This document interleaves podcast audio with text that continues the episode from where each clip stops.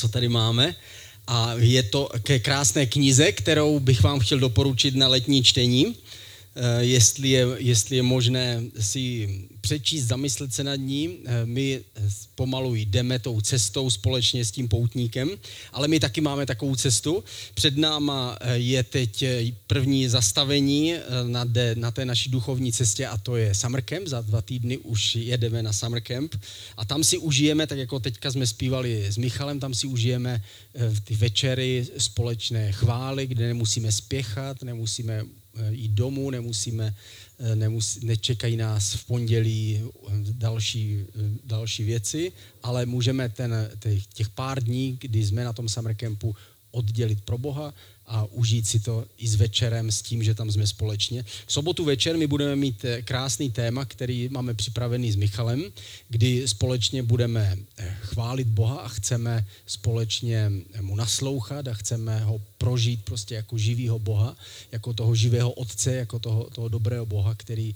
se nás dotýká, který k nám mluví a který nás vede, protože o to vlastně nám jde aby Bůh byl živý v našem životě, aby nás vedl, abychom ho mohli slyšet. A o tom taky bude, bude ten, ten párdenní pobyt. Pá- začínáme v pátek večer, já budu mít v pátek večer téma, kdy mluvit o konci světa a potom, nebo to se tak říká, abyste prostě přišli. A potom celá, celá sobota začínáme, začínáme snídaní. V sobotu tam budeme mít téma Honza a Dáša Sklenářovi budou mluvit o manželství sobotu dopoledne. Ehm, jmenuje se to pět věcí, které musíte mít prostě v manželství nebo ve vztahu.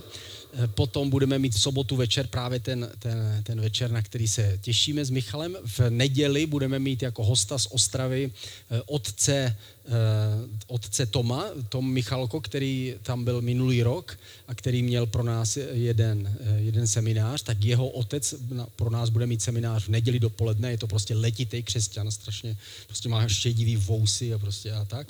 Je, myslím, že už třetí generace kazatelů, a eh, my se moc těšíme na to téma. On bude mít téma o duchovním životě a pak bude mluvit o, o historii duchovního, duchovního hnutí u nás v České republice a zaměří se na konkrétní jednu postavu z, z, z naší historie křesťanství tady v Česku. A v neděli večer bude to Michalko mít, eh, mít na závěr a v, v neděli večer zakončíme prostě duchovně ten, ten camp. Já se na to moc těším, protože je to, je to příležitost, kdy se konečně sejdeme všichni, vždycky na tom summer campu, a kde si to um, můžeme společně duchovně užít. A teď my se vrátíme k tomu tématu, o kterým já, já teď mluvím. Já jsem si vybral tu knihu proto, protože mě, eh, já jsem ji četl, když jsem se stal křesťanem a byla pro mě taková trošku nesrozumitelná. A pak, když jsem se po letech k ní znova vrátil, už když jsem sám ušel nějak, nějakou cestu v tom duchovním životě, tak jsem zjistil, kolik věcí tam vlastně popisuje tak pravdivě ty vnitřní věci, kterými prožíváme. Protože my někdy prožíváme vnější věci, že chodíme do práce a řešíme tam nějaké konkrétní praktické problémy, ale pak žijeme svůj vlastní vnitřní život. A někdy do něho nechceme nikoho pustit. A, některé, a jsou některé věci, do které bychom ani neměli nikoho pustit. Je určitá část našeho života, která je jenom mezi námi a Bohem, který je s námi. Je určitá část naší osobnosti, do které má vstoupit pouze On a nikdo jiný nám nemůže, ho nemůže nahradit. Nikdo jiný nás nemůže naplnit, nikdo jiný nám nemůže poradit, nikdo jiný za nás nemůže, eh, nemůže udělat, udělat ten, ty kroky na té naší cestě. A právě ten, ta kniha mluví o tom, o tom vnitřním životě, který my prožíváme, když my přemýšlíme, uvažujeme, ležíme na posteli, uvažujeme o věcech, někdy jsou to věci starosti a někdy naopak jsou to ty věci, kterými my se učíme. Teďka my se podíváme na konec toho příběhu, kdy ten poutník, který se jmenuje Kristian, nebo v překladu křesťan, vstupuje do nebeského města. Nebeské město je vlastně v tom, v tom eh, úvodním, úvodním obrázku nebo videu, to je to světlo tam na konci, kde on směřuje. Není to slunce, které vychází, ale je to město, které září. Tím on říká, cíl našeho života je vlastně město, kam my směřujeme. Cíl našeho života je vlastně život sám. Cíl našeho života, sice je tam smrt někde, konec toho, toho fyzického, ale za ní je světlo. k člověk, který následuje Boha, tak jde do světla tady z tohohle, z tohohle slzavého údolí, nebo tady z tohohle, z tohohle života. A ten příběh končí tím, že On vstupuje do toho nebeského města, je tam ještě s ním jeho přítel, ten tam taky vstoupí a on taky a společně, společně vstoupí do toho nebeského města a to je přesně konec příběhu, který chceme my. Každý chce, aby konec naše, svého příběhu a našeho svého života bylo světlo. Každý z nás, nebo každý člověk by chtěl, aby ten život, pokud, by si, pokud má odvahu to přiznat, by si přál, kdyby ten život mohl pokračovat a byl by lepší. Kdybych se tak mohl poučit z toho, co jsem udělal špatně a tak dále. A my víme, že to všechno tak skutečně je. A my směřujeme do světa, který je ozářený světlem Boha. Že to, co jsme, v čem jsme teď, je jenom stín a odraz. A poštol Pavel dokonce řekl, že život, který tady žijeme, je jako odraz v zrcadle. Takový nedostatečný, plochý, ale ten skutečný život nás teprve čeká.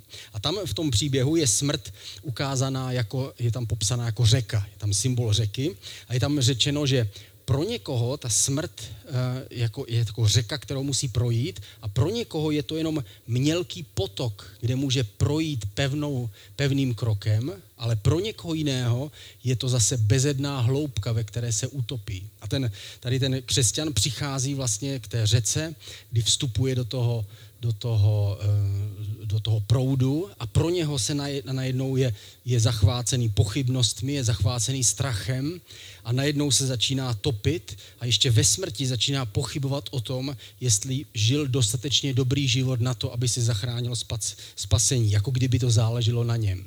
I ve smrti ještě pořád člověk může zapochybovat o tom, eh, o tom že Bůh je s ním. A tehdy ten křesťan v tom, v tom příběhu, jak se zanedlouho podíváme, začal volat o pomoc a jakmile zavolal ve smrti o pomoc, tak pomoc mu přišla. A tímhle krásným obrazem je vlastně řečeno úplně vše. O to ve skutečnosti vlastně jde v životě každého člověka. Jestli zavolá o pomoc, když ho zachvátí ty, ty, ty vlny smrti, a tehdy, když zavolá o pomoc a obrátí se k tomu, kdo jedině ho může zachránit, tak tehdy Bůh ho zachraňuje. On potom se dostane do nebeského města. Pojďme se podívat, já to budu zase neuměle překládat do češtiny.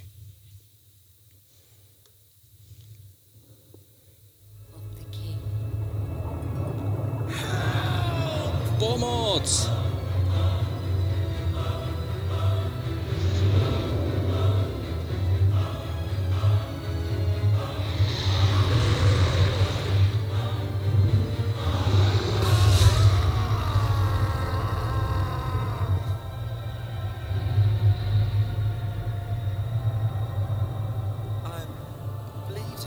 Krvácím.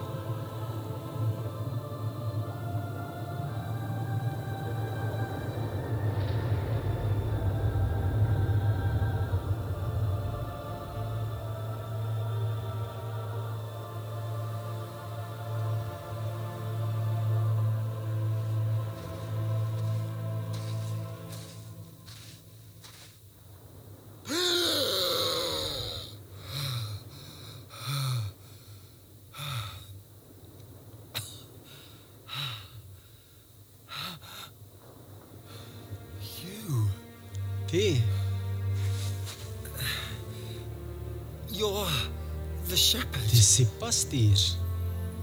I am. Já jsem. I am the good shepherd. Já jsem dobrý pastýř. I saw the blood. Viděl jsem krev. I was bleeding. Krvácel jsem. It was not your blood, To nebyla tvoje krev, křesťané, ale moje. Ale už si nemusíš dělat starosti o žádné rány. Protože si přišel na místo, kde staré končí a nový život začíná. Vítej, křesťané. Vítej do nebeského města.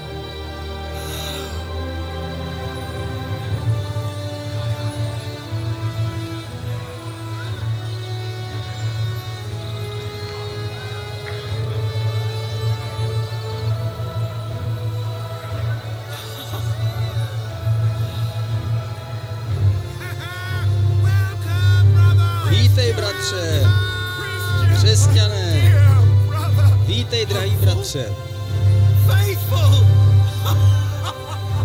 nadějný, věrný, mý přátelé, mý bratři, Oh, kež by mý blízcí tohle viděli.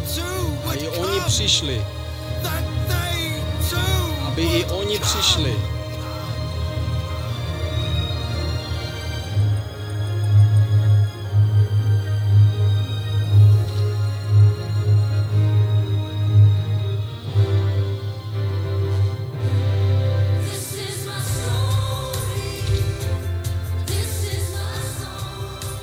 Bunyan, pastor, napsal poutníkovou cestu v 17. století, když byl pro svou víru vězněn. Kniha je považována za druhou nejvlivnější knihu na světě po Bibli. Poutníková cesta byla předložena do více než 200 jazyků a stále znovu se vydává. Příběh nepřestává inspirovat miliony lidí po celém světě a ukazuje přímou cestu, která vede ke králi a jeho nebeskému městu.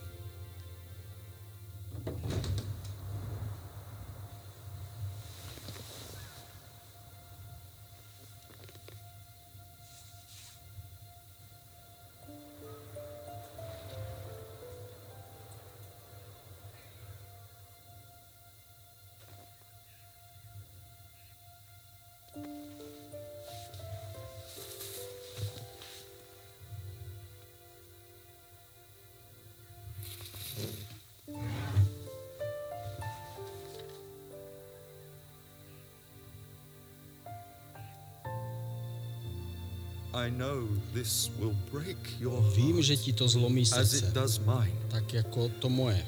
but I am Ale going because I Já no odcházím, protože nemám pochyby o tom, že kniha mluví pravdu. I have taken a promise from Přijal jsem pages, slib z jejich stránek, které nosím blízko svého srdce. Oči neviděli, uši neslyšeli a nikdo si nedokáže představit nádherné věci, které král připravil pro ty, kteří ho hledají. Kristian žije. Boys, boys, wake up. Kluci, vstávejte. Váš otec žije. Váš otec žije.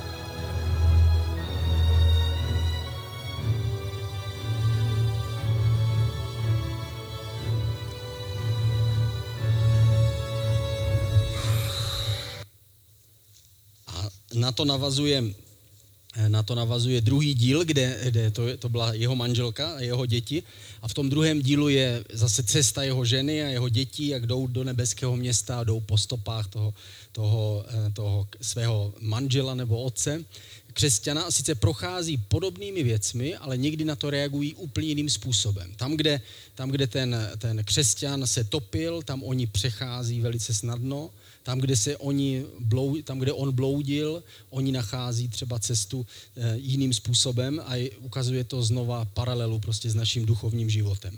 Ale to, co, to, co my jsme viděli, on skončil, skončil svůj život tím, že procházel, prostě prošel tou řekou a přišel do nebeského města.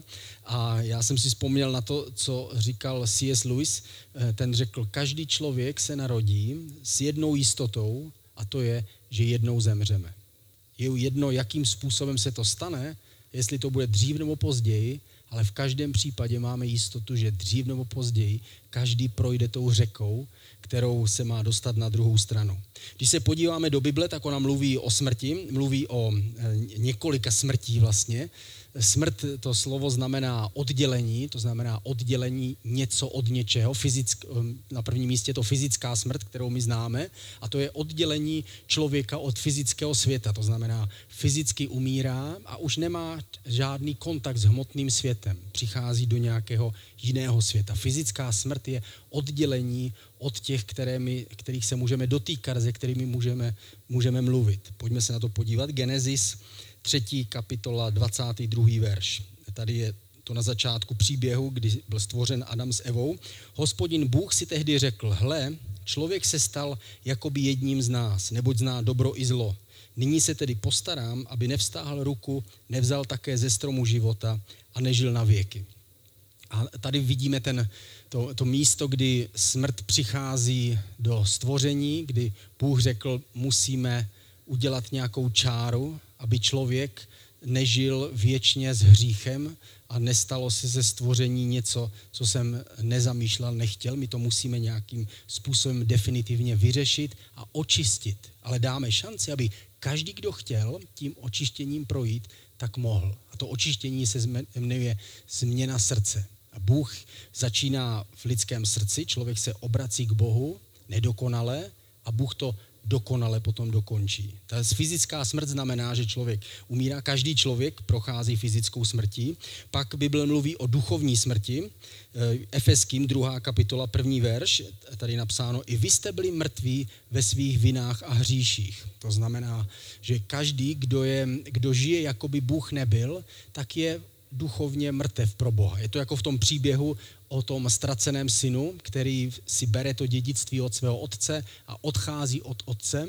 Sice žije, ale nežije už s otcem, žije jako by otec zemřel, protože si vzal jeho dědictví, takže pro něj už otec je mrtev a on sám je mrtev pro otce. A pak, když se vrátí ke svému otci, tak otec ho přijímá, jako by byl mrtvý. Lukáš, 15. kapitola, 32. verš.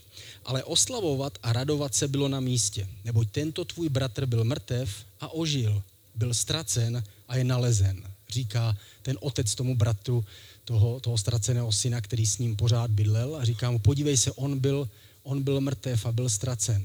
To je, ta, to je ta, ta, ten stav té duchovní smrti, kdy člověk žije, jako by Bůh nebyl. Takže Bůh pro něho není a Bůh pro něho nebude ani po smrti. A ta řeka se pro něj stane řekou smrti, která ho odnese na místo, kde nebude mít žádnou šanci a žádnou naději.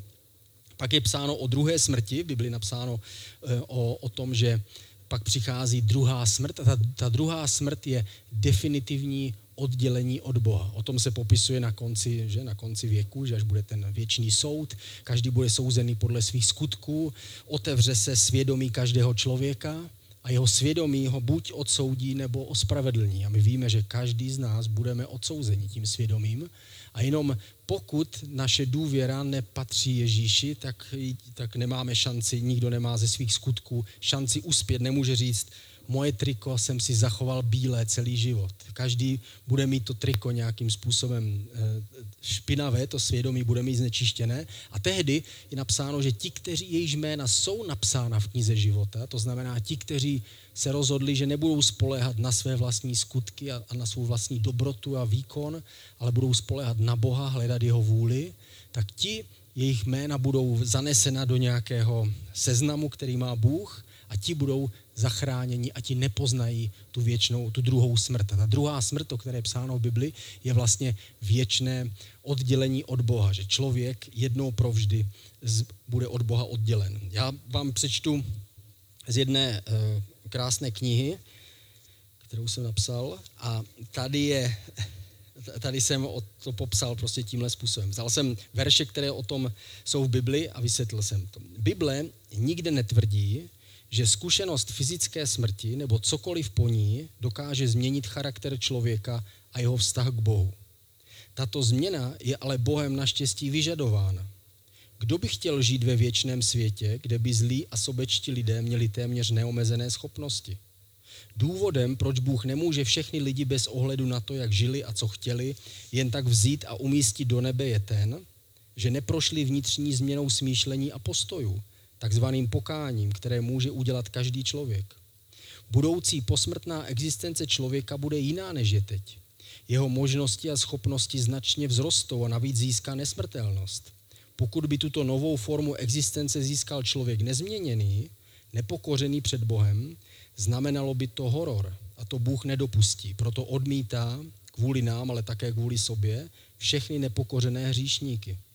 Pokud by Bůh vnitřní změnu člověka zajistil posmrtně, proti jeho vůli, nějakým zásahem zvenčí, tak by potom už člověk nebyl svobodnou bytostí, ale věčným otrokem a Bůh věčným otrokářem.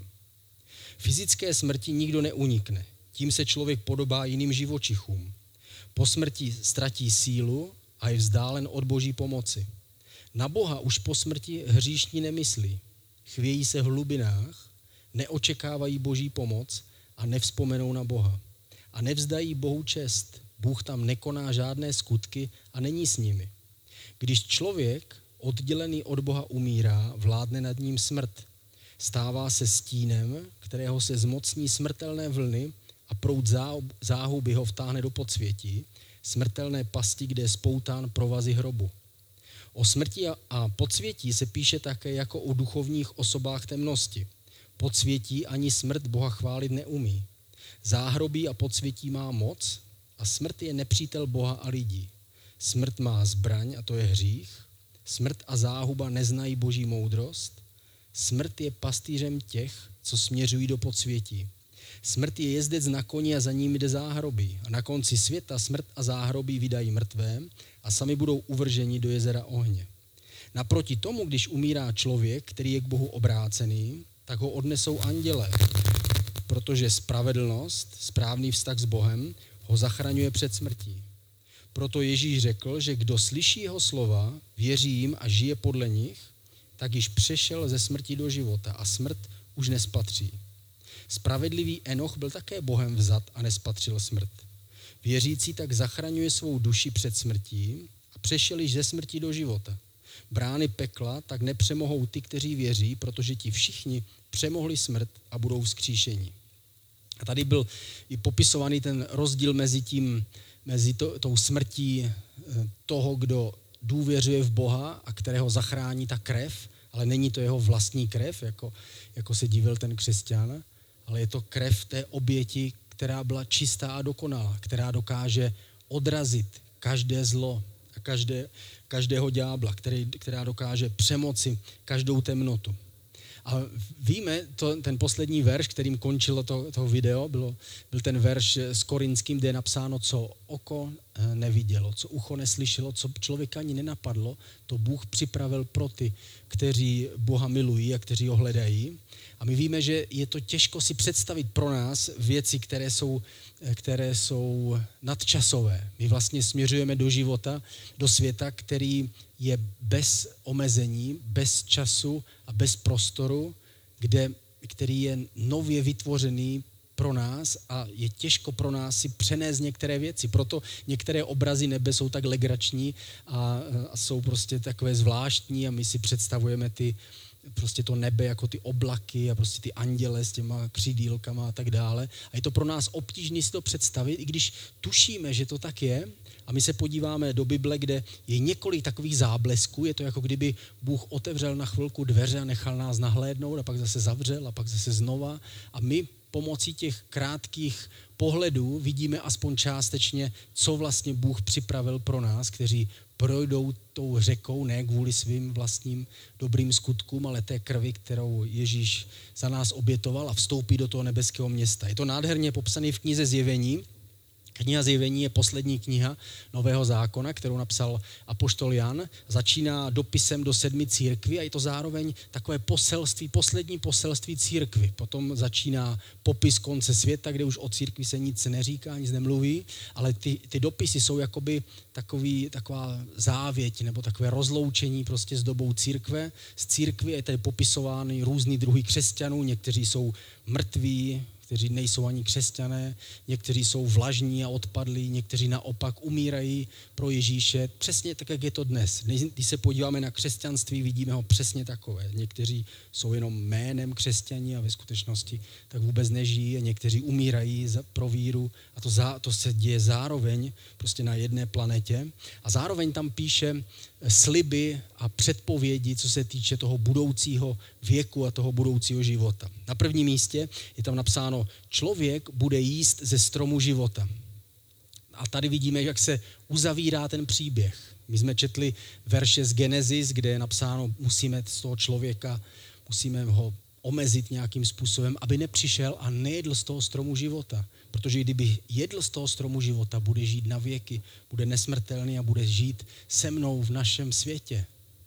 A proto nemůžeme to dovolit. On nejprve se musí nějakým způsobem rozhodnout, že chce být na té správné straně, abychom ho mohli proměnit do té osoby, aby byl jako my. Ale to si musí vybrat Bůh sám. A tady napsáno, že ten, kdo vytrvá až do konce, tak jednoho dne bude přiveden k tomu stromu života.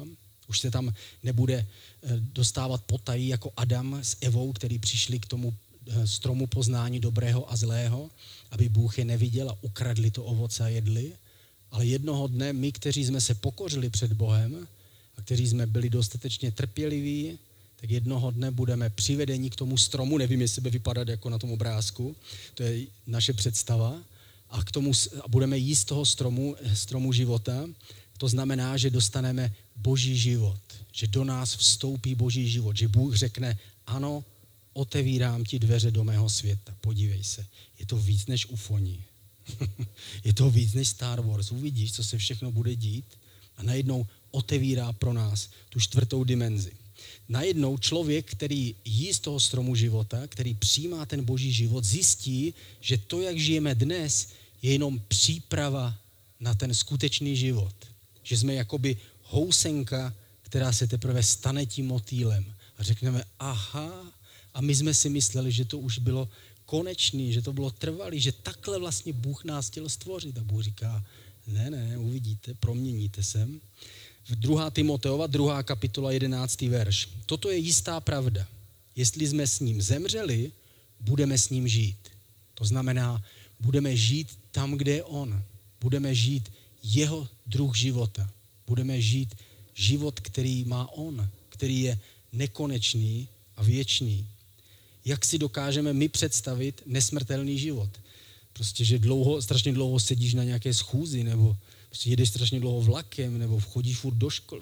Prostě naše představy jsou směšný a nedokonalý, protože používáme svůj vlastní mozek, který je omezený. Ale v srdci tušíme, že to je něco, po čem touží vlastně každý, každé nitro. Že to je něco, že to je ten ideál, který je před námi. To, to pro co jsme stvořeni. Pak je tam napsáno, člověk bude jíst skrytou manu. Já jsem tady vybral uh, semínka koriandru, protože v Biblii je napsáno, že mana, která padala z nebe, tak se barvou podobala koriandrovému semínku, ze kterého oni potom ty Izraelci teda mleli tu, mleli tu, tu mouku, nebo to vařili, dělali z toho těsto a dělali si z toho chleba, ten nebeský chleba. A tady je napsáno, že ten, kdo vytr- vytrvá, projde tou řekou smrti, tak nakonec bude jíst tou, tu nebeskou manu, tu skutečnou manu, ten nebeský chléb. A my víme, že Ježíš je ten nebeský chléb, on je ten chléb života. A tady ten obraz znamená, že on do nás vstoupí. Že my, protože jsme se rozhodli se teda přiklonit na jeho stranu, rozhodli jsme se nežít podle své vůle, ale rozhodli jsme se žít podle jeho vůle, i když nedokonale, ale on ví, jestli v srdci žijeme podle jeho vůle a chceme žít podle jeho vůle, tak ta chvíle smrti pro nás není chvíli, chvíli strachu a ztráty, ale naopak my najednou získáváme tím, že jsme přikloněni na stranu Ježíše, tak Ježíš do nás vstupuje ze vším všudy. Teď je v nás jako náš, naše nitro, jako nějaký duch, který, který my cítíme, o kterém my víme. A jestliže žijeme podle jeho vůle, tak tím přidáváme ještě sami sebe na jeho stranu. A to je dostatečné pro Boha k tomu, aby nás proměnil svojí vlastní silou, svojí vlastní láskou a svojí vlastní mocí. Takže z člověka se stává ta skutečná nová bytost. Ježíš, který je v nás. Kol- Koloským, první kapitola, 27. verš, je napsáno, Bůh se rozhodl svěřit tajemství, jako lidem, tohoto, eh, bohatství tohoto slavného tajemství. Kristus je ve vás. Ta naděje slávy. A ta naděje slávy to není jenom fráze, ale je to ta budoucnost toho nového světa. Sláva je, je vlastně boží blízkost a boží svět a naděje je jistota o věcech, které se stanou. A tady je napsáno, že Kristus, který je v nás, dneska jako, jako to posilněné svědomí, bychom mohli říct, jako ten nově narozený, narozené srdce, které je v nás, to kamenné je odstraněné a přišlo to, to masité, abychom o to víc se snažili žít správně a žít podle jeho vůle, tak jestliže Kristus je v nás, tak jednoho dne nás promění ze vším všudy. Jednoho dne my ho jakoby necháme vstoupit naplno do svého života, protože jsme se rozhodli přiklonit se na jeho stranu. A tohle rozhoduje ve chvíli, kdy vstupujeme do té řeky smrti. Jestli jsme přikloněni na jeho stranu. A jestli ano, tedy jeho, jeho krev je dostatečná. Další věc, která je tam napsána, je, že člověk dostane zářící bílé roucho. Já jsem vybral takový prostě obrázek, eh, který vypadá spíš jak z nějakého filmu, ale jak my můžeme jinak prostě zobrazit roucho. Určitě jste viděli nějaký obrázek Ježíše, jak prostě je v bílém rouchu a vypadá to prostě jak Mikuláš prostě a, a prostě my to nedokážeme popsat, nedokážeme zobrazit, ale když, se, když Ježíš se proměnil nahoře promění, když s ním byli tři učedníci, tak oni popsali, že on se proměnil a měl bílé roucho, které by žádný bělič na zemi tak nemohl vybělit. To znamená, že viděli takovou bílou barvu, která se nedá ani popsat, ale řekli, že on sám se proměnil. Nejenom, že si oblekl, prostě najednou měl bílý oblek zářící, ale on sám byl proměněn. Ten, to roucho proměnilo jeho samého, neboli to roucho bylo obrazem té čistoty, kterou měl Ježíš. Ježíš se jim ukázal na té hoře jako ten, který je čistý bez hříchu. Jako ten, který je opravdu hoden toho, aby to světlo z něj vycházelo. A každý, kdo ho přijme, tak přijímá to světlo spolu s Ježíšem.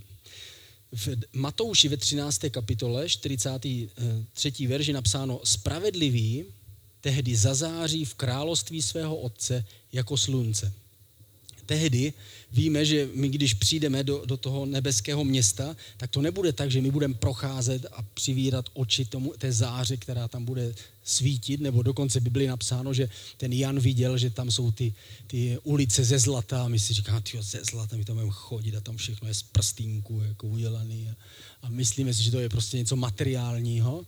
A určitě on to popisoval jako něco, něco skutečného, ale zároveň víme, že ten člověk, který přichází do nebeského města, se, se sám stává tím, tím nebesčanem, sám se stává odrazem toho světla. Ten, kdo se ke světlu přihlásil, ten se světlem stává. Ten, kdo světlo odmítá, zůstává ve tmě na věky věků. Ten, kdo následuje tmu, kterou má uvnitř, tak ve tmě končí. Ten, kdo se rozhodne jít za světlem, tak nakonec to světlo ho ozáří a promění září, je tady napsáno, že budou zářit, je to řekl Ježíš, že budou zářit jako slunce. A my víme, že nebudeme asi jako slunce, že? ale znamená to, že jeho čistota se stane naší čistotou a pohltí všechny chyby, které máme.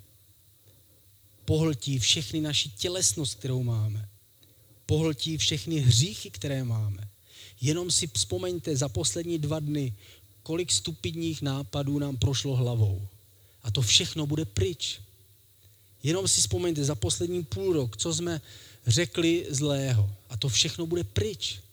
Najednou se stáváme člověkem takový, jakým, jakým bychom si přáli být. Stáváme se člověkem, který je nejenom jakoby pokrytý tím, tím světlem, ale občas je vidět, že vevnitř jsem pořád hnusný, ale najednou to světlo v nás prozáří zevnitř ven. Stáváme se nejenom odrazem toho světla, ale zdrojem toho světla. Najednou ta čistota, kterou má Ježíš, už nebude jenom frází v kázání pana kazatele, ale stane se skutečností. V Biblii napsáno, že čisté roucho jsou ve skutečnosti, je ve skutečnosti odraz skutků toho člověka. Tak jako Adam s Evou měli to svoje vlastní zvířecí roucho, kterým se oblekli, to znamená roucho, které vzniklo z oběti a ze smrti někoho a bylo to symbol té, té oběti, která má přijít, tak stejně tak Ježíš, který byl v tom bílém rouchu, je ukázka, je symbol toho očištění, tak stejně tak všichni věřící jednoho dne se oblečou do toho skutku Ježíše Krista. To znamená, pro nás se jeho skutek stane naplněním našeho života. Člověk další další věc, která je tam napsána. Člověk dostane jitřní hvězdu, je tam napsáno. To znamená, eh, co, to, co si pod tím představíš, že dostaneme jitřní hvězdu, jitřenku. Že to světlo, které se první objevuje mezi všema, všema hvězdama, že, ho bude, že bude patřit člověku. Co to znamená? Znamená to, že z člověka samotného se stává bytost světla. Že vstupujeme do světa, který je čistý a i my sami budeme čistí prorok Daniel to řekl takhle ve 12. kapitole. Moudří budou zářit jasem oblohy. Ti, kteří mnohé ke spravedlnosti přivádí, budou jako hvězdy navždy a na věky. že budeme v tom novém světě jako hvězdy, jako bytosti, o kterých my dneska čteme v nějakých mýtických prostě zprávách a, a vzpomínkách na ten původní svět, kdy, který byl ještě dávno před potopou, ty, ty mýty, které vychází z té, z té daleké paměti lidstva, tak my stejně směřujeme do takového, živo, do takového světa, kdy budeme proměněni v, to, v, ty, v ty bytosti světla. Eh, dál, co je tam napsáno, člověk se stane sloupem v chrámu svého Boha a už nikdy nevíde ven. Tohle, když jsem si před, poprvé četl, tak jsem si říkal, no tak tohle je už je moc. Jako. Já budu sloupem jako v chrámu, jo. to je vzrušo, ještě na věky. Jako. víte, víte, jak vypadá chrám, chrám, že? Sloup. Prostě on tam takhle stojí a drží to. Ale pak, když si přečteme pořádně knihu zjevení, zjistíme dvě věci, že, že v tom novém světě už není žádný chrám. Že chrámem je tam Bůh sám. To znamená, místem, chrám jako místo setkání člověka a Boha a to místo setkání člověka a Boha bude Bůh sám. Bůh sám se setká s člověkem, to znamená, my sami budeme v Bohu na věky a na pořád. Ale nejenom to, znamená to taky, ten chrám ve skutečnosti pro Boha chrám se stane celé stvoření, bude vlastně místem pro Boha. Bůh bude přebývat v tom celém novém stvoření a my budeme jako, chrá, jako sloupem v tom chrámu. To znamená, my budeme jako součástí toho nového světa, který Bůh tvoří. Budeme součástí toho nového stvoření, ale jako někdo důležitý. Ten sloup tam není proto jenom, aby byl krásný, ale proto, aby udržoval tu stavbu. A stejně tak Bůh říká, s vámi počítám, budete moji, budete moji prodlouženou rukou v tom novém světě, který tvořím. Tak jsem se vybral, abych měl mnoho dětí, abych měl mnoho synů, abych sám se mohl rozmnožit.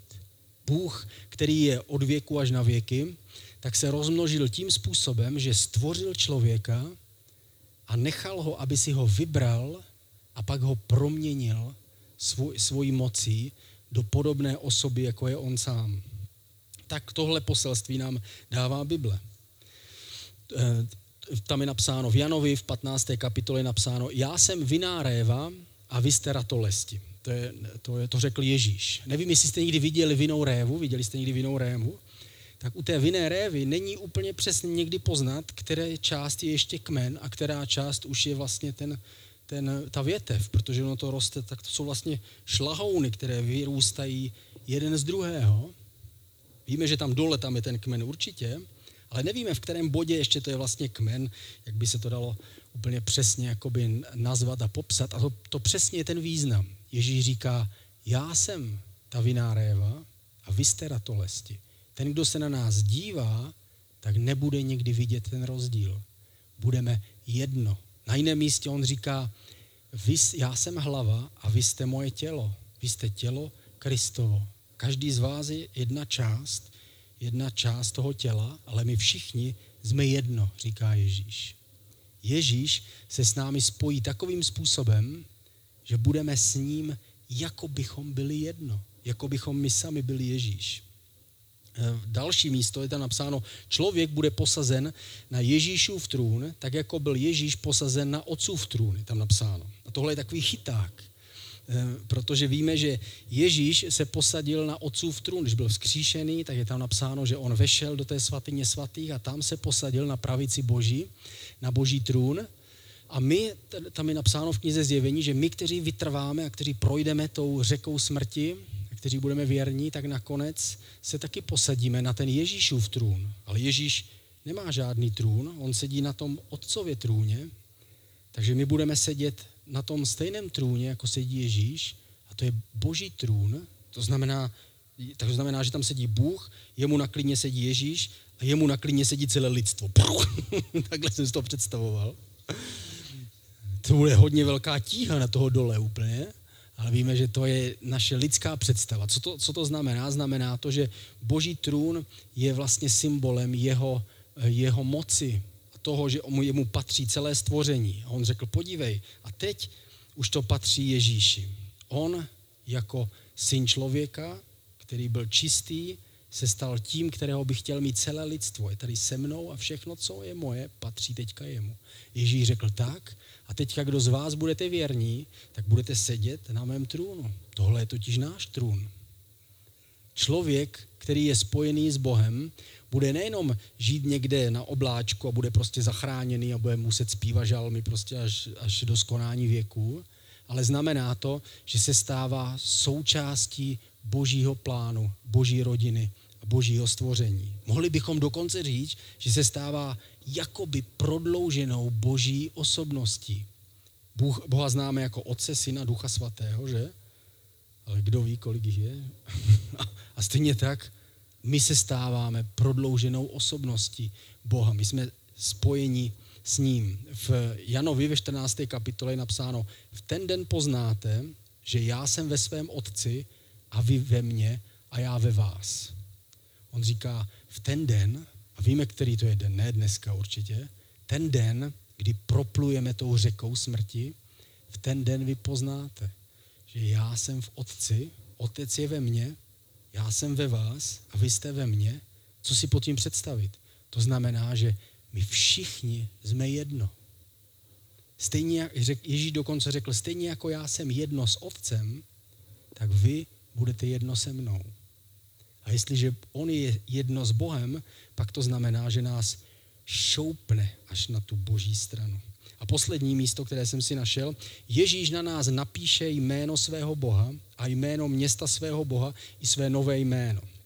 A tady jsem vybral obrázek zrcadla, kdy my přicházíme vlastně k Bohu a to, co uvidíme, když se, kdybychom se podívali na sebe jednoho dne, až budeme v tom budoucím nebeském, nebeském městě, tak každý z nás, když se podívá do zrcadla, tak tam uvidí Boha a uvidí tam jeho odraz a jeho obraz.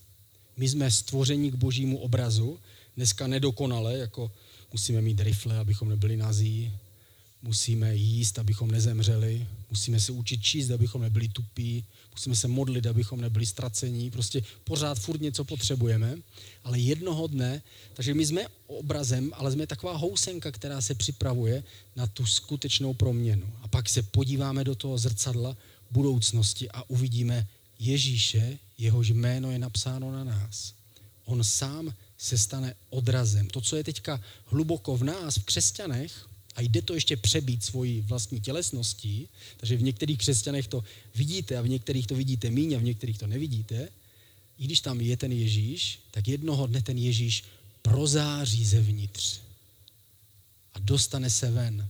Je to tady napsáno, že on a jeho obraz se plně otiskne do člověka. Ten obraz, to, že jsme stvoření k božímu obrazu, by se taky dalo, po, taky dalo popsat, že jsme stvoření jako pečeť. Jako kdyby Bůh byl pečeť a my jsme ten vosk a on se o nás, do nás otiskne. A jeho otisk je vidět. A pak si může každý sáhnout a cítí otisk. A stejně tak to bude s námi. My budeme dokonalým odrazem, odrazem božím. Budeme odrážet jeho lásku, jeho milost, jeho přízeň, jeho světlo, jeho moudrost. Bibli napsáno, poslední místo, čím končí celá Bible, je napsáno, že a s ním budou královat na věky věků. Nebudeme s ním mu spí, já jsem si trochu bál, že mu budeme zpívat celou věčnost. Jako. to by bylo, my mu budeme, ten zpěv znamená nějakou emoci, kterou budeme prožívat, ale tady je napsáno, že budeme spolu s ním královat a vládnout. To znamená, že budeme spolu s ním dělat to, co dělá on. Budeme s ním spojeni. Ten svět, který je před námi, je větší, než si dokážeme představit. Janovo Evangelium 12. kapitola 45. verš. Kdo vidí mě, vidí toho, který mě poslal, řekl Ježíš. Ježíš tam stál, byl to tesař, si měl mozol ještě z práce a říkal, ten, kdo vidí mě, vidí toho, který mě poslal. A oni se na něho dívali. Tomáš říkal, nevidím nic. Matouš říkal, já už něco vidím, jo.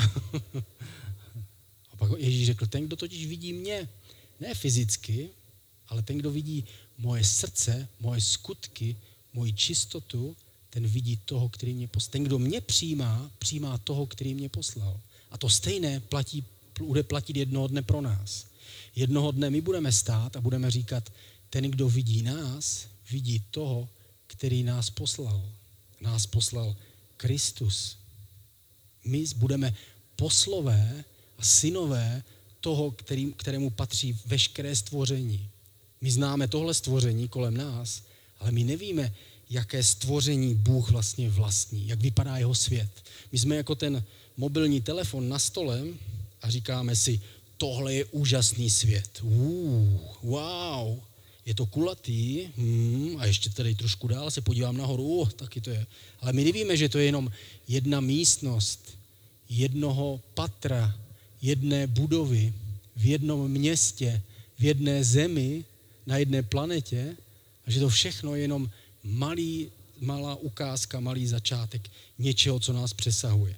A tak stejné je to s námi. My nevíme, víme, že ten, kdo, kdo nás poslal, tak se do nás otiskne tak, že budeme odrážet jeho osobnost. A já skončím zase čtení z, z moudré knížky, kde jsem to popsal takhle. Představte si svět, kde každý žije opravdu jen pro dobro druhých a nikdo neobře, neopřednostňuje sebe a své potřeby.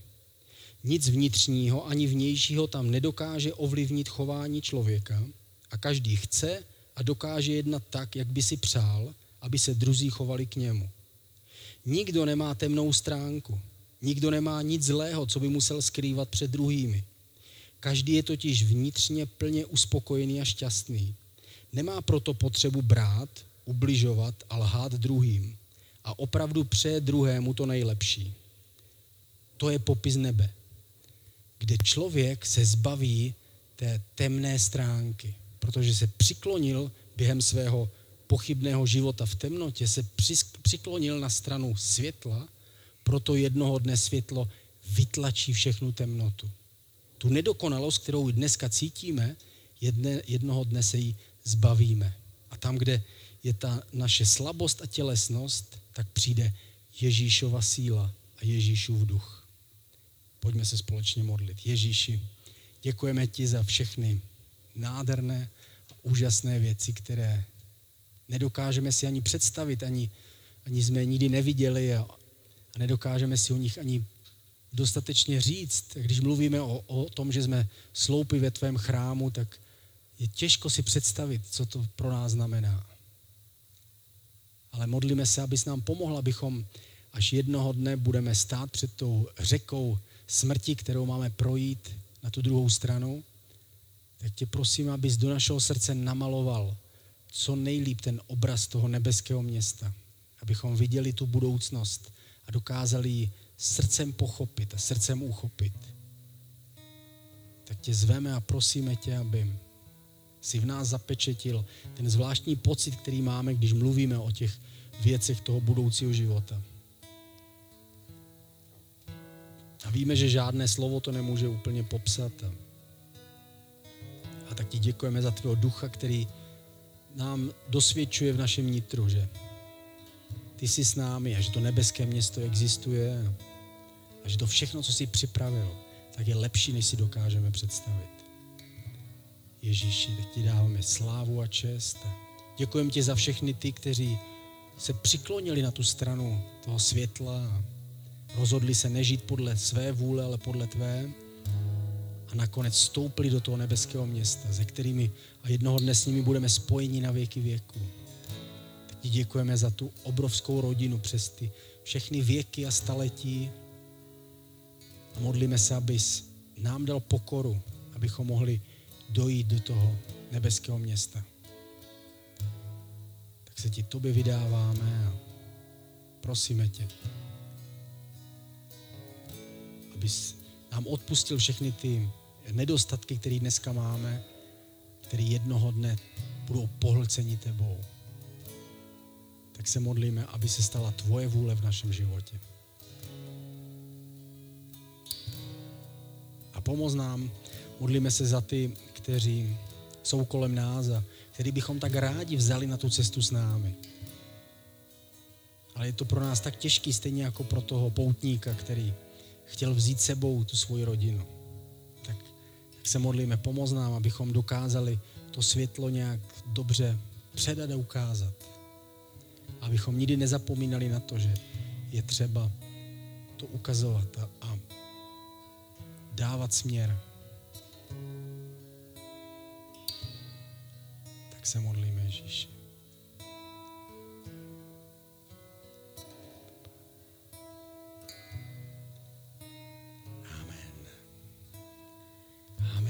Krásnou, krásnou neděli. Pojďme na závěr chválit Boha a pojďme si sejít se na baru, můžeme si tam něco dát a mějte krásný týden.